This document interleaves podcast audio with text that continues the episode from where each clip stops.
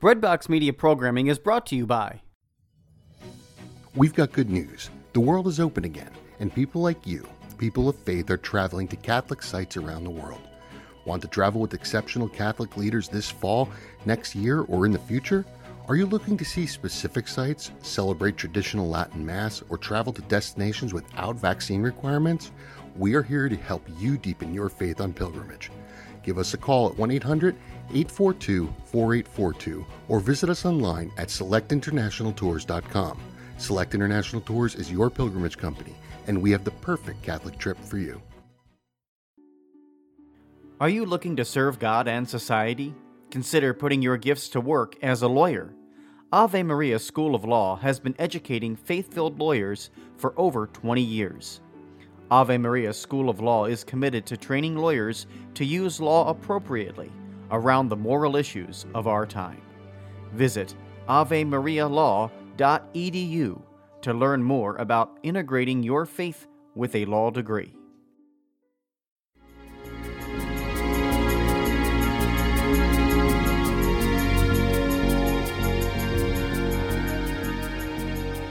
Welcome to NoSpinHomilies.com. I invite you to join me to reflect upon the homilies of Father Dan.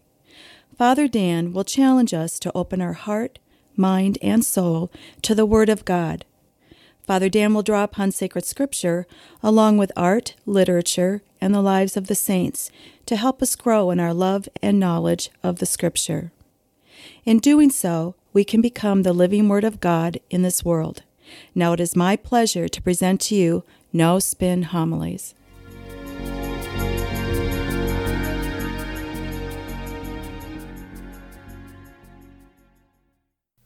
Today, our church around the world celebrates Divine Mercy Sunday. We recognize the overwhelming mercy that God has for each and every one of us. Now, Divine Mercy Sunday was instituted by Pope John Paul II in the year 2001, based upon the apparitions of Sister Faustina.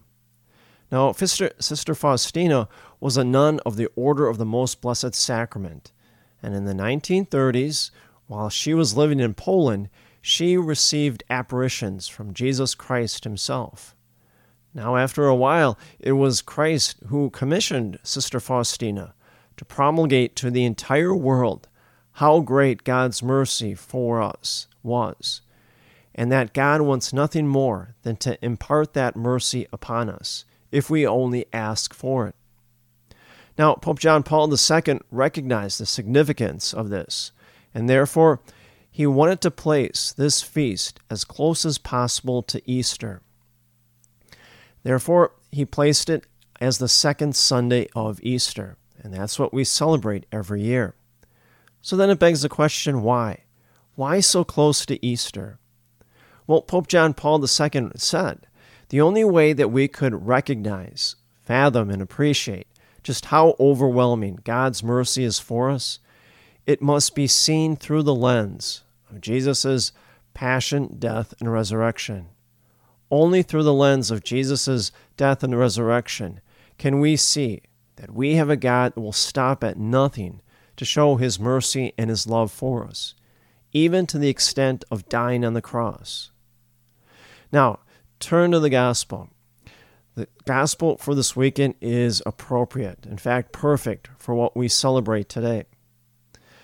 Notice how the story begins. It begins exactly the way it began last week on Easter Sunday, on the evening of that first day of the week. Well, stop right there. Here again, John is trying to equate the story of creation. So you could say John is reaching all the way back to the story of creation, which was the greatest story in all of the Old Testament. A story in which we saw God do some incredible, in fact, extraordinary things. How he created the entire universe out of nothing. Well, John reaches back and grabs that story and pulls it right next to the story of the risen Christ. And now tells us there's an even greater story than that of creation. It's the story of the resurrection of Christ. How God, the Father, has risen the Son from the dead. Now, Notice next in the story, it says the disciples were hiding and the doors were locked. Well, the locked doors are symbolic of the sinful soul. You know, appreciate the context in which this gospel story is set in.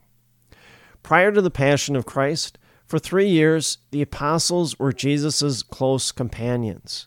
For three years, they ate together, they walked together, they traveled together, they shared their thoughts and their ideas and their dreams. But most importantly, they shared friendship with Christ. But at the very moment in which Jesus needed them the most, in the garden before his arrest, they tucked tail and they ran. They abandoned Jesus.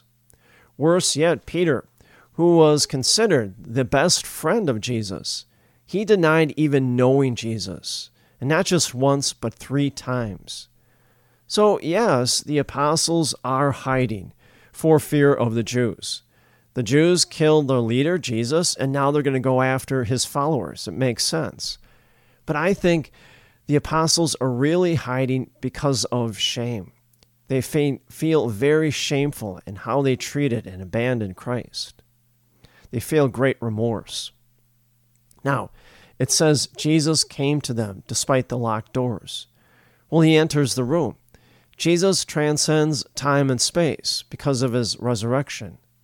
But more importantly, and this is important for us, Jesus overcomes all obstacles that we may set up in our life, especially the obstacle of sin that prevents us from growing in our faith.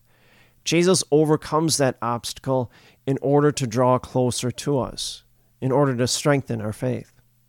Now, Jesus, the first thing he says to his apostles is, Peace be with you. Shalom. I give you my mercy. He doesn't express his disappointment. He doesn't express his anger. He doesn't express his frustration with the apostles and what they've done. Instead, he says, Peace, Shalom. Jesus shows God's mercy to the apostles who desperately need it. Next, it says he showed him his hands and his side. He showed him his wounds. Now, why? Well, the wounds are essentially symbolic of the effects of sin, the outright rejection of Jesus Christ. And yet, these wounds essentially did not conquer Christ. Instead, just the opposite. On the contrary, Jesus conquered these wounds and he shows the apostles that he has laid claim, he has laid victory over sin and death. That's why it says the apostles rejoiced when they saw Jesus. Well, they rejoiced in Jesus' victory. Now, I always say one of the hallmarks of the Holy Spirit is joy. Great example of this. Look at Mother Teresa. Mother Teresa, in her 30 to 40 years of ministry, it was very, very difficult for her, not just physically, but spiritually. She worked in some of the worst places in the entire world, and yet she always had a smile on her face. Well, she radiated the mark of the Holy Spirit upon her. Now, Jesus says a second time to the apostles, Peace be with you. Now, the first time, the apostles embraced God's endless mercy, and they were forgiven for what they've done. Now, the second time, Jesus now imparts upon the apostles. They are now to be commissioned to go out into this world and bear witness to God's great mercy and tell the world. Why is that? Because the message of God's limitless mercy for us all is so great, it can't be contained. It can't be hidden. The apostles are the first recipients of Jesus' mercy when he first says to them, Peace be with you. And now, the second time, they are commissioned to go out and tell the world how overwhelming God's mercy is for each and every one of us. A good analogy to help you understand this is say tonight you go to a movie and it's a powerful movie such that it changes your whole life and how you live your life and your whole attitude. Well, what's the first thing you're going to do tomorrow morning? You're going to want to tell your family members and your friends and your coworkers and your neighbors to go see that movie because you want them to experience the exact same thing that you experienced. for their life to change for the positive. Well, that's exactly what's happening now in this story. And yet, what's next? Well, the second part of the story. Here we have Thomas. Thomas is not with them when Jesus first appears to them, and that's a bad thing. Now, notice what Thomas says to the apostles Unless I see the mark of the nails in his hands, and put my finger in the nail marks, and put my hand into his side, I will not believe. Well, essentially, it's the attitude of, hey, I will believe it if it is proven to me, or I will believe it according to my terms. Well, that's not faith. That's not following the will of God. Now, notice what Jesus says to Thomas at the very end the, of this story. He says to him, Have you come to believe because you have seen me? Blessed are those who have not seen and have believed. Well, what is Jesus really saying? Blessed are those who receive God according to God's terms and God's will, not their own will. Take it a step further. The apostles, remember, they represent the foundation of our church. And yet Thomas isn't with them when Jesus first appears. Well, that's not good. Because Jesus is best and most cl- clearly seen in the church. Remember the story of the road to Emmaus? The two disciples are walking with Jesus. They don't see who he truly is until the breaking of the bread, until Jesus consecrates the Eucharist. Then their eyes are wide open. Well, the same thing holds true with us. Jesus is most clearly seen in the church. That's why we have to remain in the church. Jesus is most clearly seen in the Eucharist, in our sacraments, in the way we pray and worship, in our doctrine and our dogma. Therefore, we must always remain in the church. Now, notice how God's mercy is first shown to the apostles and then the church.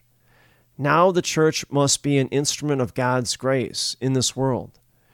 We, as the body of Christ, we must be conduits of God's mercy in this world and proclaim God's mercy to all people. I'll give you a great example of this. Mother Teresa. In 1946, Mother Teresa is on a train riding to Darjeeling, India, to recover from tuberculosis. While praying on the train, she hears the words of Jesus Christ whispered to her I thirst.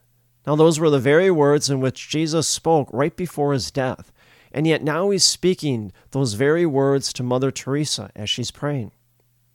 Now, after prayer and contemplation, she understood what those words meant. When Jesus said, I thirst, he was telling her, I thirst for the salvation of all the souls in this world. Shortly after, Mother Teresa established her order, the Missionaries of Charity, and she brought the thirst of Christ to the poor of this world. She brought the thirst of Jesus Christ, thirst for the salvation of all, to the homeless and the sick, to the poor and the dying. If you go into any Missionary of Charity's chapel, regardless of what country you're in, you will see the words, I thirst, written on the ceiling right above the altar.